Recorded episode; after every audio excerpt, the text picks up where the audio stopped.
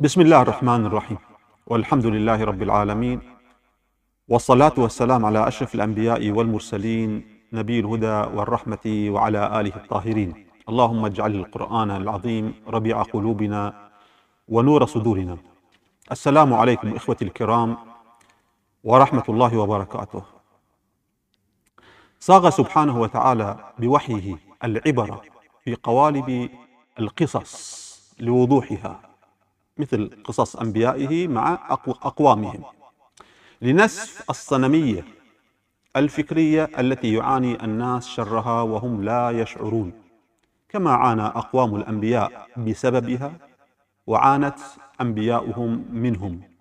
وعبرة تلك القصص ومكابرة الأنبياء آه، بينت أن التحرر الفكري لا يتم إلا بعد عملية طويلة شاقة تستهدف حل العقد النفسية الداخلية وتحطيم القيود الخارجية التي تقيد آه، الفكر بأغلال السائد الجامد البائد إذ دون هذا التغيير الداخلي في النفسية والعقل تبعا ودون هذه الثورة على تقاليد الماضي السيئة المعوقة لا ينتظر للإنسان تحرر فكري وسلام نفسي وتطور روحي ووئام اجتماعي. ودون هذا الانقلاب الكلي في الداخل يستحيل أن تتغير الأوضاع في الخارج. وهذا هو ما تعنيه تماما الآية الكريمة إن الله لا يغير ما بقوم حتى يغيروا ما بأنفسهم. آه، والأمس كاليوم وقصص الأنبياء مع أقوامهم ما تزال تعمل أيا كان الدين أو المذهب السائد.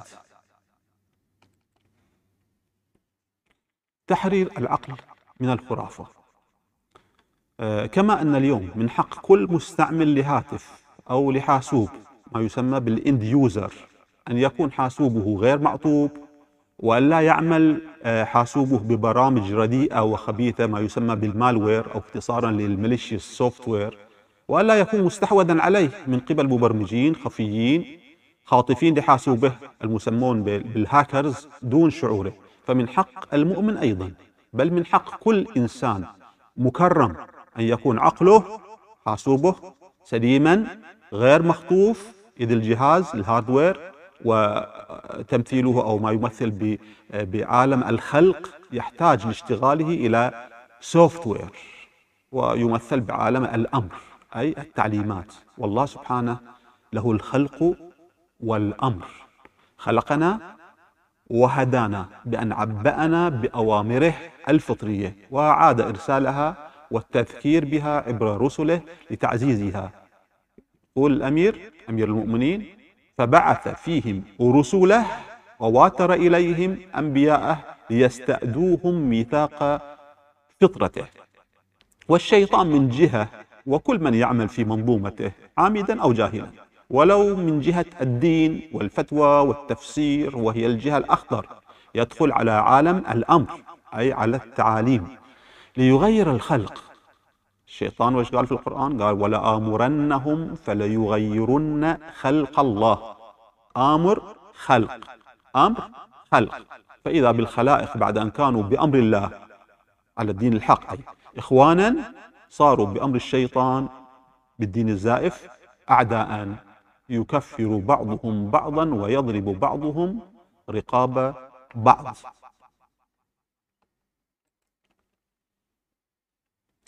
آه، كلمة الله أو برامج الرجال بين هذا الخيار أو هذا الخيار.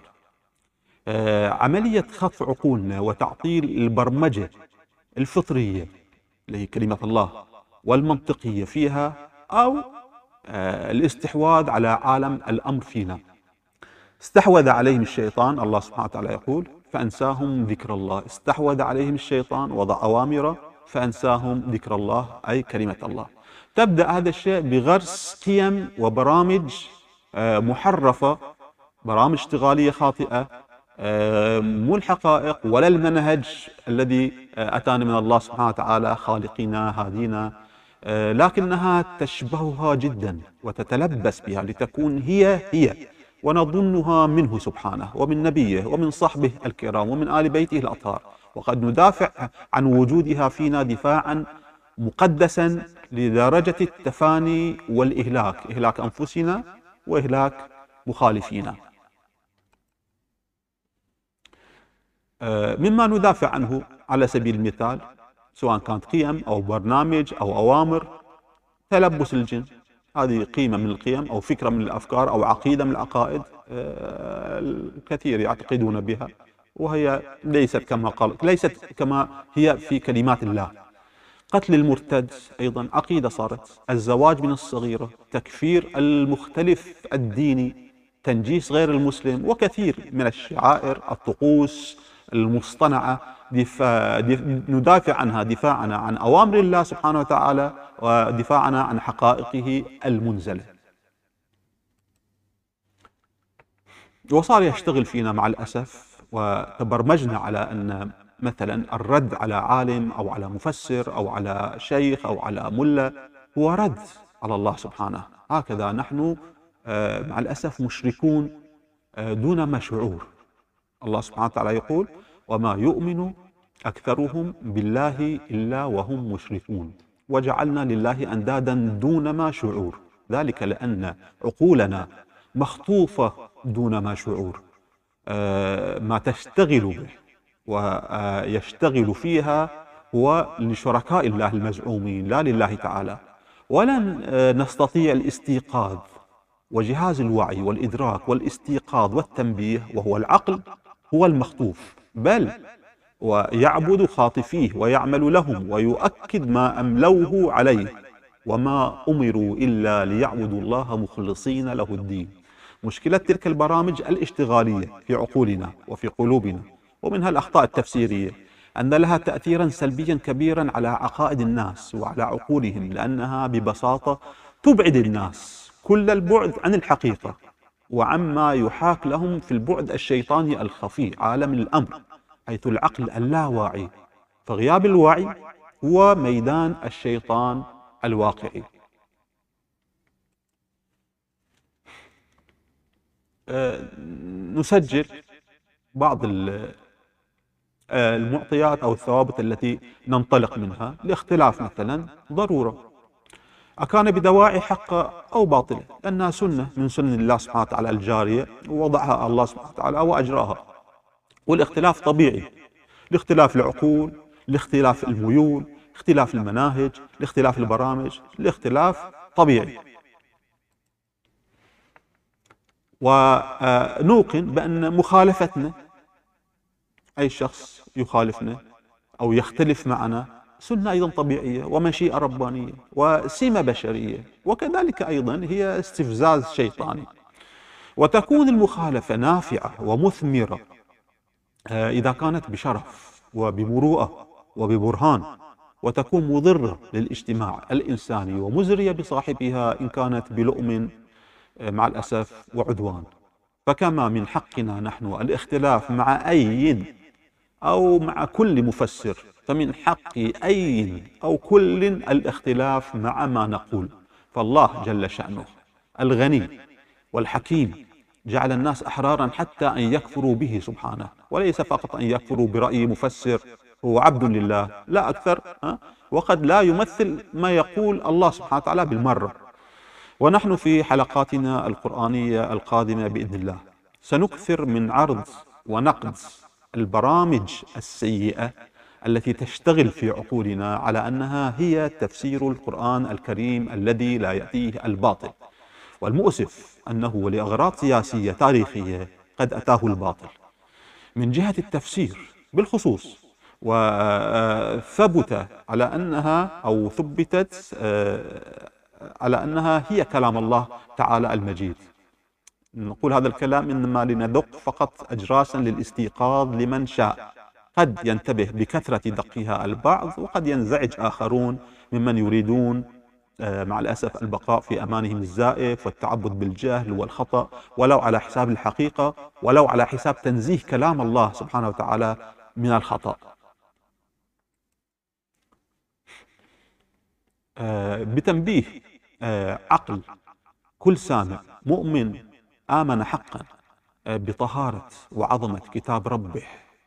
وبعظيم جهود نبيه صلوات الله عليه وآله وأنه بلغ ما عليه ليتأكد كل سامع كريم مما يحتل عقله مما يحتل آه، عقله من برامج قد تكون تعمل لغير صالحه وضد نبيه صلوات الله عليه وآله وضد الحق وضد التطور الحضاري والإنساني وضد الله سبحانه وتعالى وأمره الحق. فما أسعد المرء إذا تأكد أن حقائق ما في عقله هي حقائق لا أباطيل وأنه متحرر فعلا من جبروت أحكام الأوهام وعقائد الخرافة لأنه بعقله الحر لا العقل المستعبد يستطيع أن يصنع حياته ويلتمس نجاته ويتخذ صائب قراراته. عقله الذي به الله تعالى سيثيبه كما به سيجازيه. وعديدة هي العقائد أو التصورات والدعاوي التي لبست ثوب الحقائق والقداسة وتستوطن عقولنا تلك التي أقرها أو قررها مع الأسف لنا أكثر التفسير. وحرفت معاني القرآن ووأدت في الفهم الكثير من الآيات وأزالت منطقها. وبدلا من أن تكون آيات الله سبحانه آيات للهدى هادية للعقل وللروح. صار كثير منها عمى مع الأسف لنا وتضليلا بسوء تفسيرها وارتباطها بصورة ذهنية معوجة لا تنفك عنها. بحيث صار أغلب العقل الديني التقليدي عقلا خرافيا منفصلا عن حقائق العلم وعن شواهد الواقع مستعدا لقبول الاستهبال والتضليل إذا جاءه بغلاف القداسة. ولا يستطيع كشف المصلح من المبطل. هذا العقل لا يستطيع.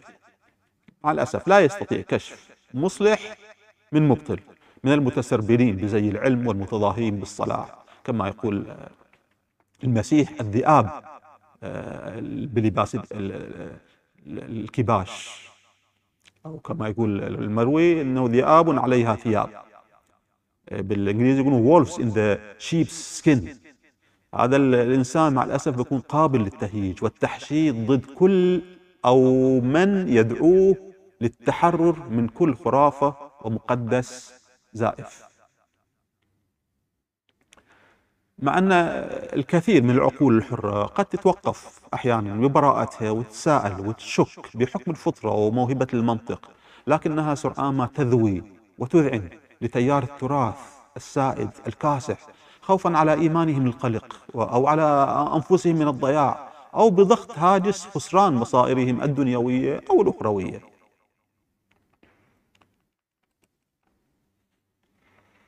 هناك آفتان من أمهات العقائد. ما دمنا نتكلم الآن عن البرامج التي تشتغل في العقول وتنتج عقائد آه، في الإنسان المؤمن وهي أشبه بعقائد فيروسات أو برامج سيئة. آه، بنتطرق إلى آفتين فقط من هذه العقائد أو أمهات العقائد. آه، وبتكون في سلسلة ممتدة في تفاصيلها. آه، ضمن هذه العقيدتين بالشواهد القرآنية. أمهات هذه العقائد الخاطئة المستحكمة في العقل اللي أنتجت متواليات من الخطأ في فهم مئات إذا مو أكثر من الآيات آه، عقيدة الخوارق هذه عقيدة وعقيدة إحياء الميت. عقيدة إحياء الميت كفرع أو كأكبر كأكبر تمثل لعقيدة الخوارق. عقيدة الخوارق آه، الضرورية. فرضوا بأن آه، كل نبي يأتي ينبغي أن يأتي بخارقة. معجزة يسمونها. ليقنع قومه أنه رسول من رب العالمين. ودليل صدقه أنه خرق الناموس. وقد يلزمون بعد الأنبياء كل مصلح أيضا آه، بأن يأتي بشيء خارق. بل أن الحقيقة كما سنرى في الحلقات لاحقا أن كثيرا من الأنبياء والقرآن يقص قصصهم. كانوا مصلحين فقط حينها ذو كانوا كان الأنبياء مصلحين ذوي رشد آه، ذوي وعي وإنسانية قبل أن يصطفيهم الله أنبياء. هذا ما سنشهده ونحن نقرأ القصص مع الأنبياء الكرام. وفرع فرع العقيدة الخوارق الضرورية فرع ذلك. بعد أيضا أنهم قالوا بأن الأنبياء ما قبل النبي الخاتم ما قبل النبي الخاتم. كانت خوارقهم أو معجزاتهم كما يسمونها حسية مادية. أي واحد يقرأ التفاسير آه، سيرى أن هذا الشيء يعني يكاد يكون آه، مجمعين عليه. أن كل أنبياء ما قبل النبي الخاتم صلوات الله عليه وآله معجزاتهم حسية مادية وعندهم أمثلة كثيرة على هذا الشأن إلا النبي كانت معجزته عقلية. وهذا كلام مع الأسف على خلاف قاعدة نحن معاشر الأنبياء أمرنا معاشر الأنبياء وليس أنا نبي أو أنا النبي وإنما نحن معاشر الأنبياء. أمرنا أن نخاطب الناس على قدر عقولهم يعني كل نبي قد جاء يخاطب الناس على قدر عقولهم. لا مو يستهبل العقول لا يأتي بشيء خارق وفوق مستوى العقل. آه، ولكن مع الأسف أنهم استشهدوا بطريقة تفسيرية خاطئة بقوله تعالى وما منعنا أن نرسل بالآيات إلا أن كذب بها الأولون وهذه الآية سنأتي لشرحها لاحقا. ما منعنا أن نرسل بالآيات إلا أن كذب بها الأولون يعني الأولون وصلتهم آيات وهي المعجزات الحسية المادية ولكن الآن في عصر النبي الخاتم منع الله نفسه أن يرسل بمثل هذه الآيات الخارقة في تفسيرهم هذا الكلام. هكذا هم يفسرون هذه الآية. هذه العقيدة عموما أنتجت كل المعجزات التي يعبأ بها عقل المسلم منذ طفولته في شتى المنافذ وعديد الحوامل. فتحكى له قصصا ترسم له صورا تصور أفلاما ويخطب ويوعظ بها على المنابر ويتسلى بها أيضا حتى في المسابقات. وما هي معجزة ذلك النبي؟ وما هي معجزة ذلك النبي؟ مثلا مثل أسئلة الفوازير ما هي معجزة سيدنا موسى؟ جاب مال الفزورة يعني فلق البحر أو فلق البحر بعصاه أو قلب عصاه إلى لا ثعبان. ما أشبه. المعاجز المخترعة بالكيفية التي فسروها الكيفية المضادة للعقل والناقضة للناموس آه، من مثل. بنشهد هذا إن شاء الله مع الحلقات القادمة. معجزة إبراهيم عليه السلام. هي إلقاؤه آه، في النار وبقاؤه فيها دون احتراق إلى ما شاء الله أيام. البعض يوصلها إلى ثمانين يوم أو أكثر. معجزة نبي الله صالح عليه السلام هو استيلاد ناقة عظيمة من صخرة. معجزة نوح عليه السلام الطوفان العالمي والسفينة التي حملت كل الحيوانات كل الحيوانات وعمره المديد آه، عمره ألف سنة والبعض قال حتى أكثر. معجزة موسى عليه السلام فلق البحر قلب العصا حية يده تشع بيضاء عدا عن إنجائه من التنور الموقد رضيعا وباقي المعاجز المصنوعة بعصاه. فلق الحجر وأسال الماء من إلى آخره إلى آخره. معجزة عيسى عليه السلام إحياء الموتى وشفاء المرضى وتحويل الطين إلى طير خفاش كما يقولون والمشي على الماء إلى آخره. معجزة النبي محمد صلوات الله عليه القرآن الكريم مو مشكلة يعني. عدا عن خوارق باقي الأنبياء مثل إلانة الحديد لداود عليه السلام تسبيح الجبال وتمايلها والطير وتراقصها لسماعها مزامير داود بساط الريح لسليمان خاتم سليمان رد الشمس لسليمان تكلم سليمان مع الطيور والحيوانات والحشرات وال... وأنه نقل عرش آه، الملكة آه، بلقيس بلقيس آه، نقل عرشها من مملكتها كما يقولون من اليمن كما يقولون إلى فلسطين في لحظة واحدة. وكلها خرافات والبعض حاول منطقة هذه الخرافات علميا بنظرية الكم. وباستنباط سرعة الضوء وبتحويل المادة لطاقة والعكس ونظرية الانتقال الآني اللي هم يسمونه تيليبورتيشن إلى آخره من محاولات تلميع الزيف وتأصيل الخبث آه، في استباحة كامل العقل بحيث ما يبقى منه أي جزء يحاول أنه يطلع آه، على على الحقيقة. وأيضا من المعجزات ابتلاع الحوت ليونس ثلاثة أيام وتسبيح يونس في بطن الحوت في عمق البحار والحوت يسبح به من في سبعة أبحر. وإمكانية أن هذا الحوت أو يونس يبقى في بطن الحوت لولا تسبيحه لبقى في في في بطن الحوت إلى يوم يبعثون وإلى آخره غيرها من كثير من التصورات كلها تصورات بدائية خاطئة مفهوميا خاطئة عقائديا خاطئة علميا خاطئة عمليا. وتزري حقيقة بإيمان المؤمن تزري بوعيه وليست دليلا هاي المعجزات ليست دليلا على صدق أي رسول أمين. بل لو حدثت بالكيفية التي تروى في التفاسير ولن تحدث. يعني الله سبحانه وتعالى حكمته جلت عن تسمح بأمثال هذه الأشياء. لكن لو حدثت ولن تحدث لكانت دليلا على وجود عملية دجل سحر أو خداع تقني يعني السحر هو خداع تقني. تصورات هذه ليست في تصورها وفق ما قال تعالى. إحنا قلنا كلمات الفرق بين كلمات الله وبين برامج الرجال. هذا مو وفق كلمات الله بل هي دليل فقط على استهبال العقل باللا منطق ونفي الحكمة الإلهية من إرسال رسله إرسال أمنائه على تطوير خلقه والأخذ بأيديهم في سلم كمالهم في إكمال عقولهم. إحنا وإحنا نقول هذا الكلام وإحنا آه، نشطب أمثال هذه الخرافات. قطعا الآيات لها تفسير آخر بس تفسير منطقي تفسير حكيم تفسير يتوازى مع جمال القرآن ومع الحكمة ومع السنن. لكن أيضا إحنا لا نرفض آه، الكرامات. بالعكس نثبت التسديد نثبت الكرامات الحقة نثبت إن هناك معونة إلهية خفية دائما إلى إلى إلى كل من أرادها. إلى كل من سلك آه، الدروب الصحيحة آه، حتى لو نرفض التصورات, التصورات هذه الخاطئة لكن لا موجود أشياء كثيرة صحيحة. ما ننفي تسديد الله سبحانه وتعالى لا ننفي ألطافه لا ننفي نصرته ودعمه الغيبي للمتوكلين عليه بطرقه الخفية بما شاء سبحانه كيفما شاء. ولا أن آه، نحن ننكر كرامات الأنبياء الطاهرين ولا عاجيبهم ولا بركاتهم مع المؤمنين من أتباعهم. ما صح من ذلك مو كل شيء ولكن ما صح من ذلك. وقبله المنطق العقلي والإيماني. آه، ولكن ننكر ما رهن المفسرون صدق الرسالة به وخرقوا الناموس بواسطته وعطلوا صدق الرسول عليه. بحيث لما يجي رسول يقول له سو آية. هذا كلام المعاندين قالوا لا كذي لن نؤمن حتى كذا سووا كذا. وصيروه هذا برهان صدق الأنبياء ودلائل نبوتهم وكان برهان صدقهم في الحقيقة غير هذا الشيء ابدا غير هذا الشيء. بوضوح برهان صدق الأنبياء كان شيء ثاني بوضوح يدركه كل ذي عقل وكل ذي قلب.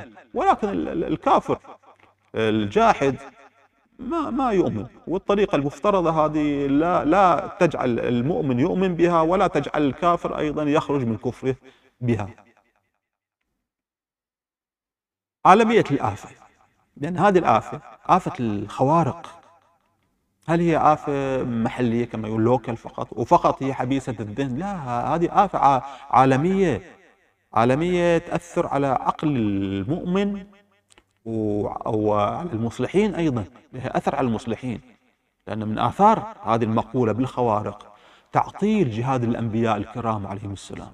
الأنبياء كأنما يعني وقود حركاتهم للخوارق كانت. تعطيل تدبيراتهم تعطيل تخطيطهم وتعطيل أثر من معهم.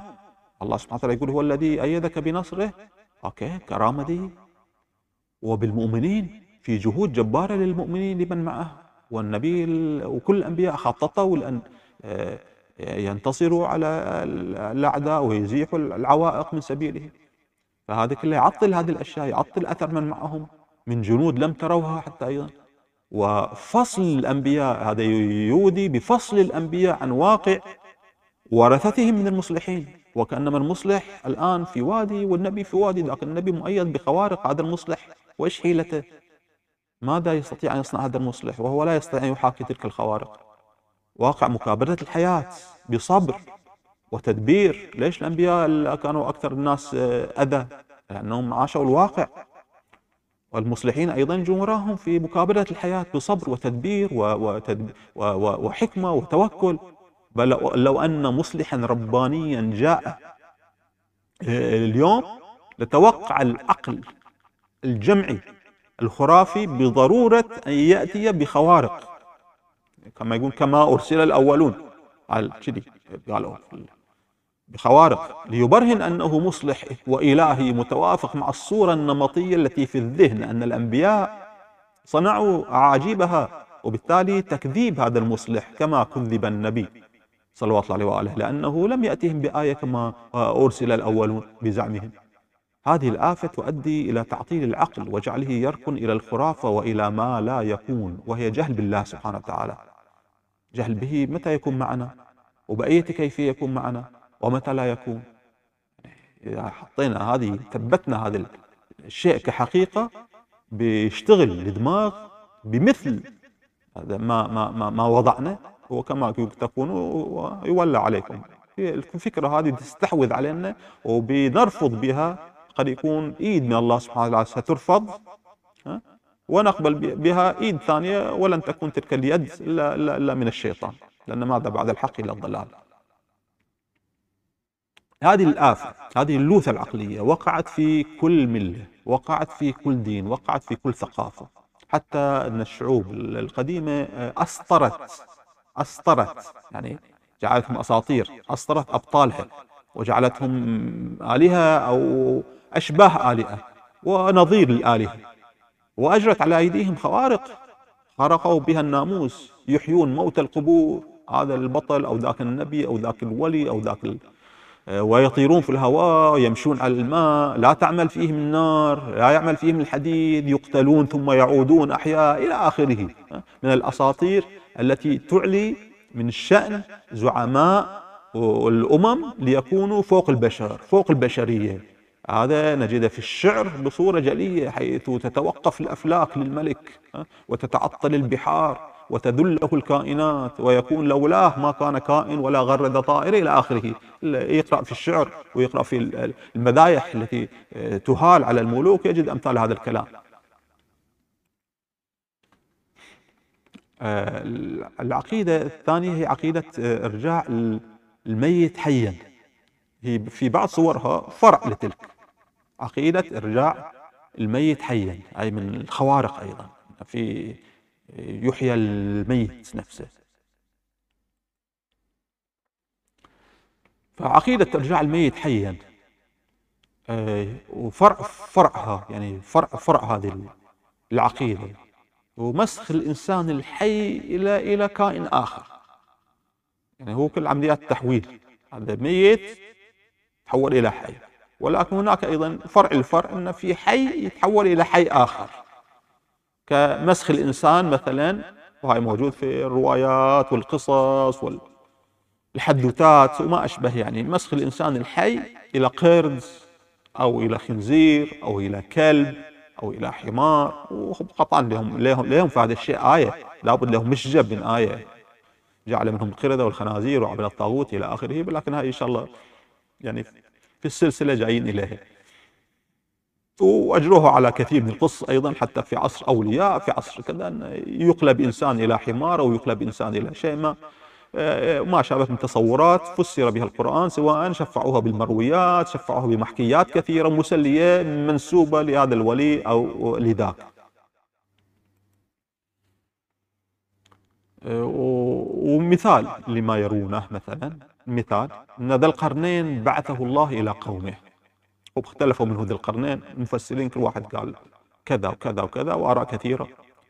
أي أي شخص يقدر يراجع التفاسير وسيجد يعني اختلاف القوم في آه، ذي القرنين. أن ذي القرنين لأن ذا القرنين قصة قرآنية. ويسألونك عن ذي القرنين قل سأتلو عليكم منه ذكرى إلى آخره. في سورة الكهف. فالمفسرون الآن يقولون ذي القرنين بعثه الله إلى قومه. فضربوه على آه، قرنه الأيمن.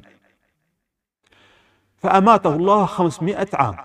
ثم بعثه. خمسمائة عام. مفترض القوم فنوا وجاءوا أجيال وراء أجيال. ثم بعثه الله إليهم. فضربوه على قرنه الأيسر. فأماته الله خمسمائة عام. ثم بعثه الله إليهم. بعد ذلك. فملكه الله مشارق الأرض ومغاربها.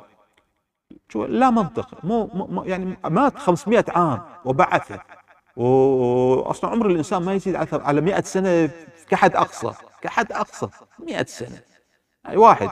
الباقيين أكيد يعني 80 70 60 لكنهم يقولون ضربوه وبعثه بعد 500 عام كأنما لنفس القوم وردوا ضربوا وردوا بعد يعني سبحان الله يعني يموت مرتين إلى نفس القوم ويعاد بعثه إليهم والقصة كما يقولون يعني يعني حدث العاقل بما لا يليق.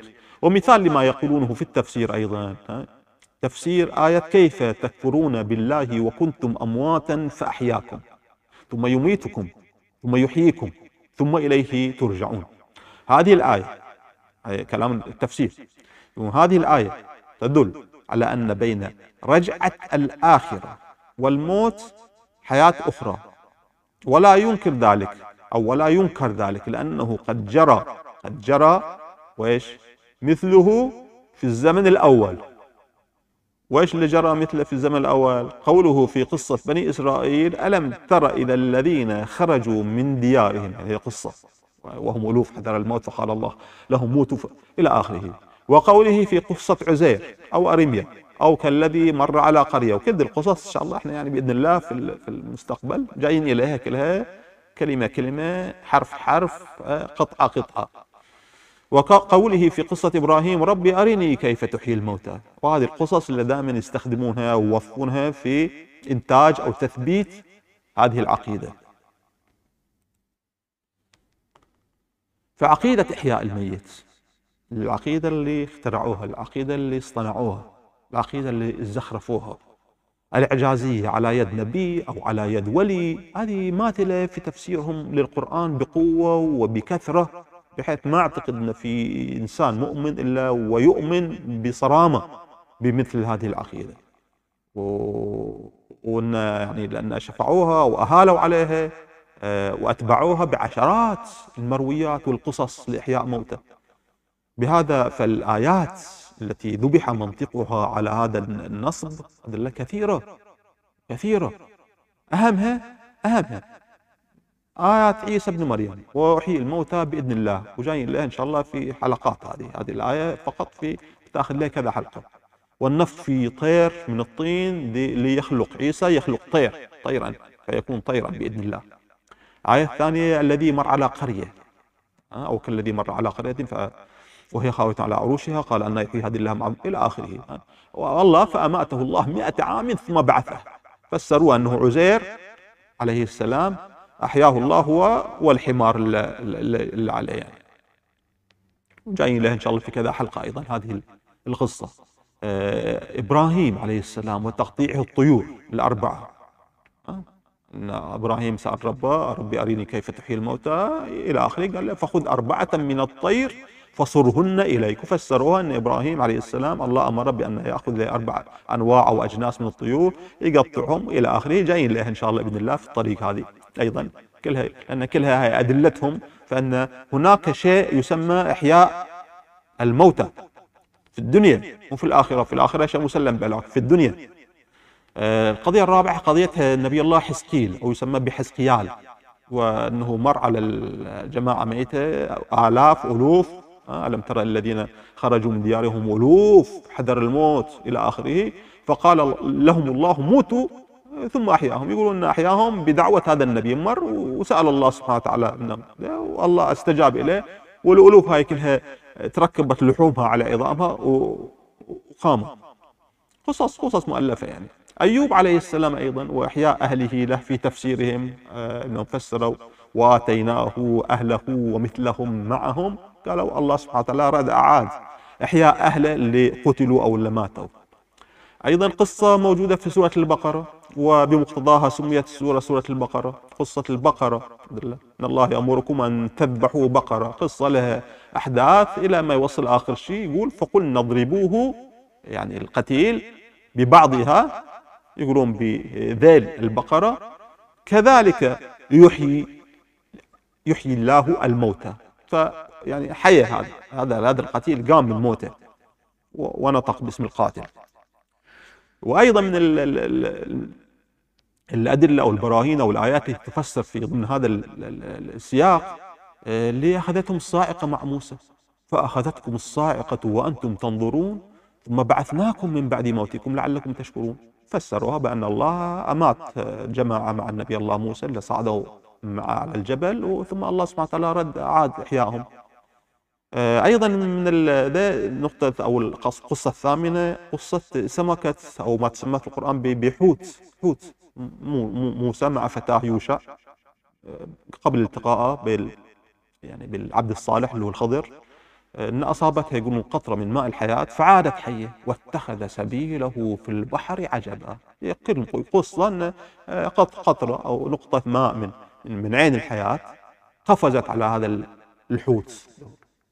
المملحة السمكة هذه المملحة أو المشوية كما يقولون واستعادت الحياة وسبحت في البحر. من القصص أيضا انقلاب عصا موسى. عصا موسى شيء جامد يعني جزء من شجرة جزء جذع يعني. ميتة. آه، انقلبت إلى كائن حي هو الثعبان يعني من من الميت آه، خرج الحي. فألقى عصاه فإذا هي ثعبان مبين.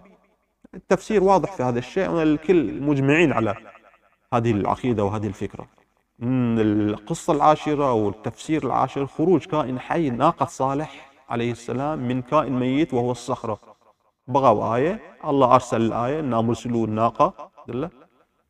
شاف جت هذه الناقة كما يقول تمخض الجبل هاي تمخض الجبل فخرجت ناقة منه وهي من توابع الفكرة هي مو من سمت الفكرة ولكن من توابع الفكرة أن من الجامد خرج شيء شيء حي. ولكن الفكرة الأساس هو إحياء الميت. وغيرها كلها ترى تفسيرات خرافية يعني مع الأسف لذلك الواحد لازم يراجع إيمانه ويراجع معتقداته ويراجع شنو البرامج اللي تشتغل في ذهنه. هي برامج هي من الله سبحانه وتعالى ضمن كلماته كما الله قال لو كما قال التفسير. تفسيرات خرافية تجافي السنة الكونية تجافي الحكمة الإلهية. تنقض القرآن نفسه رسالة منطقا وسياقا. الآن هذا الكلام غير مصدق ولكن مع مع مع الأيام بيصير في آه، تبصر أكثر. ولما تعرض الأدلة والبراهين والتفسير الذي ينبغي يمكن بعدين واحد يعيد النظر في ما عبأ ذهنه بأمثال هذا الشيء.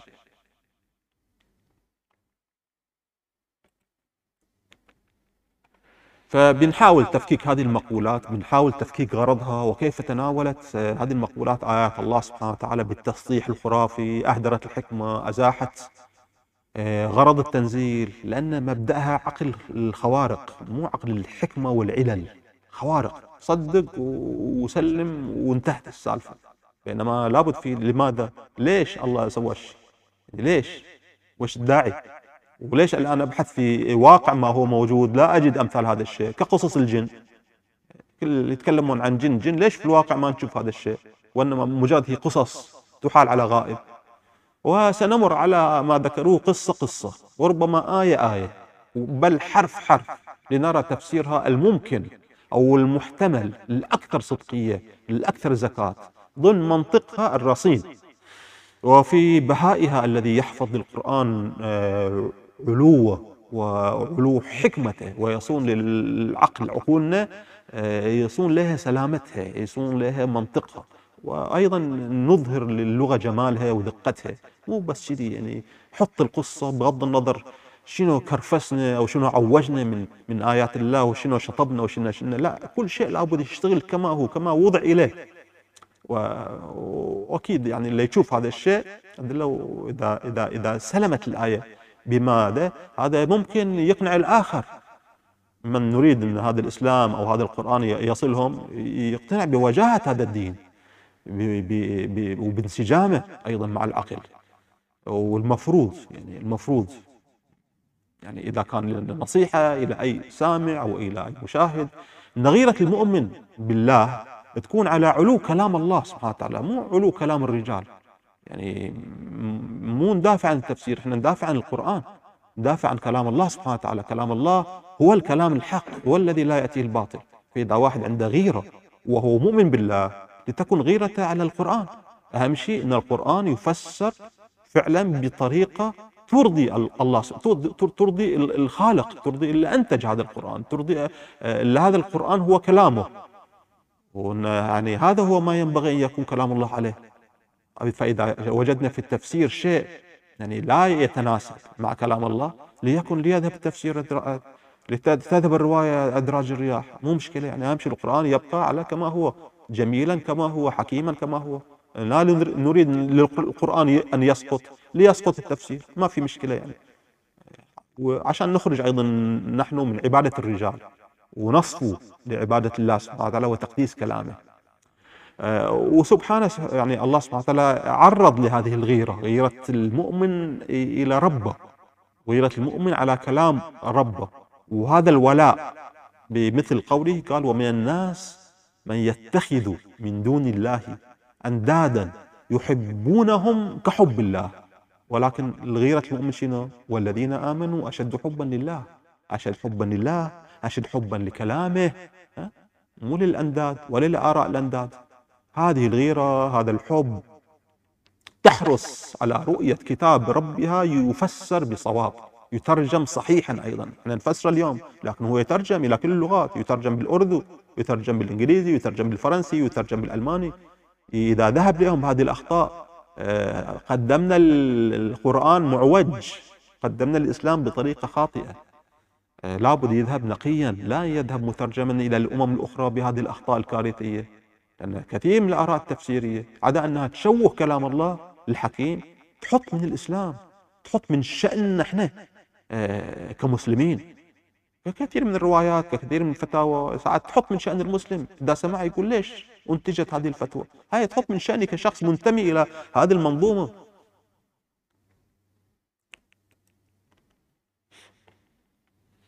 آه، من القواعد أيضا نحن قد نخالف أقوال الرجال لكن ما نخالف النبي. النبي مستحيل أن يخالفه إنسان مؤمن. وندري بأن القرآن لم يفسر. وإنما هي آراء رجال تصيب وتخطئ. بدليل تخالفهم. المفسرون متخالفين في يعني هذا يخالف هذا. لو كانوا لو كان التفسير الذي أنتجه أول مفسر هو الحق ما ما ما له معنى يجي مفسر ثاني يخالفه. يخالف الحق الذي أنتجه المفسر الأول. ليش؟ يعني ما خالفه إلا وهو يعلم بأن ذاك الرأي هو رأي مفسر رأي رجال يعني رأي رجال. رجال هم رجال ونحن رجال كما قيل يعني. كثرة تنوع تفاسيرهم تخطئة بعضهم لبعض رحمة الله عليهم جميعهم. يعني هذا يترك للعقل فرصة أنه ياخذ منها ويترك ياخذ الجيد ويترك الردي كما الله سبحانه يقول الذين يستمعون القول فيتبعون أحسنه. يترك الردي. ولو كانت هذه التفاسير أو الآراء اللي في التفاسير يقينا هي من النبي لا أولا ينبغي أن لا تكون تفاسير ينبغي أن تكون تفسير واحد فقط. هذا أولا. فيقينا هي مو من النبي يقينا هي مين من محبط الوحي من فم النبي المقدس آه، اللي صدر منه كلام الله سبحانه وتعالى ولا من آل بيت الأطهار. آه، مو من ذاك المصدر. ولو كانت من ذاك المصدر لما أمكن لأي مؤمن لا, لا لما أمكن لأن إحنا ولا لأي مؤمن مخالفة النصوص صحيحة ثابتة بأن هذا هو التفسير. ولكن وين هذه النصوص الثابتة الجلية التي لا يشوبها شك؟ وين هي وين هي مي موجودة. بل بالعكس ورد عنهم جميعا يعني إذا وردكم شيء شوف يعني شفتونه يخالف القرآن اعرضوا على القرآن أول شيء. إذا يحسون أنه يعارض الفطرة والعقل اعرضوا على القرآن. فإذا ما موجود تفسير من قبل النبي الله عليه وآله ولا من قبل آله الكرام ممكن أن واحد يطمئن إليه. موجودة روايات كثيرة. الروايات يرويها رجال عن رجال عن رجال. ولكن أكثر ما نسب لهم مكذوب عليهم. أكثر بكثير مما يظنه الذين يخرجون الأحاديث ويصححونها فقد كثرت عليهم الكذابة سواء على النبي صلى الله عليه وآله سواء على أهل أهل بيته سواء على الصحابة سواء على على نساء النبي الكثير من مما يروى وموجود في الصحاح أو في أوثق الكتب كثير من كاذب بل كذب وضعوا حتى الأسانيد مو بس فقط المتون وضعوا حتى الأسانيد. أسانيد صحيحة من أجل إيصال هذاك البرنامج الخبيث إيصاله إلى عقولنا وتشريب قلوبنا عشان ندافع عن بضاعة الشيطان فينا. فمن الطبيعي لأن اللي يريد أن يختطف الدين آه، يفتري الأحاديث ويضعها في سياق آه، أسانيد صحيحة. لذلك إحنا بنطلق دائما على التفاسير السائدة آه، لمحض الحقيقة العلمية. لمحض الحقيقة الواقعية بنسميها تفاسير الرجال. لأن هي فعلا فعلا هي تفاسير رجال مو أكثر. هي مو تفسير للنبي ولا تفاسير لأهل بيته مهما نسبت قالوا تفسير روائي أو تفسير ما أشبه أو من الآثار أو من الأخبار. هي تفاسير رجال لا أكثر. وسننقل في حلقاتنا القادمة إن شاء الله من التفاسير الرأي الخاطئ منها أو الرأي المصيب. بحسب ما نشوف يعني. خب المصيب بحسب ما نرى وليس المصيب علم الله لا, لا, لا أحد يحيط بعلم الله. لأن التفاسير مو كالقرآن هدى لا فيها هدى ونور كما فيها ظلم وظلام فبنتناولها بالنقد أو الثناء متجاوزين أشخاصها متجاوزين مذاهبهم بل مخفلين حتى أسمائهم عشان لا يتحسس إن إحنا ذكرنا هذا المفسر مال ذاك المذهب أو ذكرنا ذاك المفسر مال هذا المذهب. فلسنا حكاما آه، على أحد ولا أحد حاكم على أحد للعلم. وليس غرضنا ولا شيمتنا الإزراء بجلالة مفسر. أو عظمة مفكر أو علو شأن فقيه رحمة الله وبركاته ومغفرته على جميعهم بلا استثناء. من أي مذهب كانوا؟ لأن الاستعلاء آه، الإزراء الإيذاء الاستهزاء هذا ليس من أخلاق المؤمن ليس من شيمة الأحرار ولا من أخلاق المتعلمين. على سبيل نجاة اللي نحن نرجو أن نكون منهم. والله وحده هو آه، حسيب عباده ويؤجرهم على إحسانهم ويغفر لهم زلاتهم.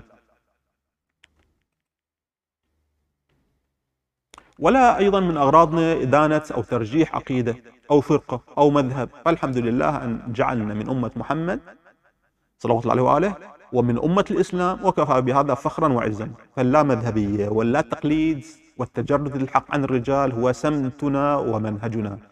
وهذا ما سيثبت في نهاية الزمان وسيذهب ما لا ينفع الناس أو ما يفرقهم ويستجهلهم جفاء.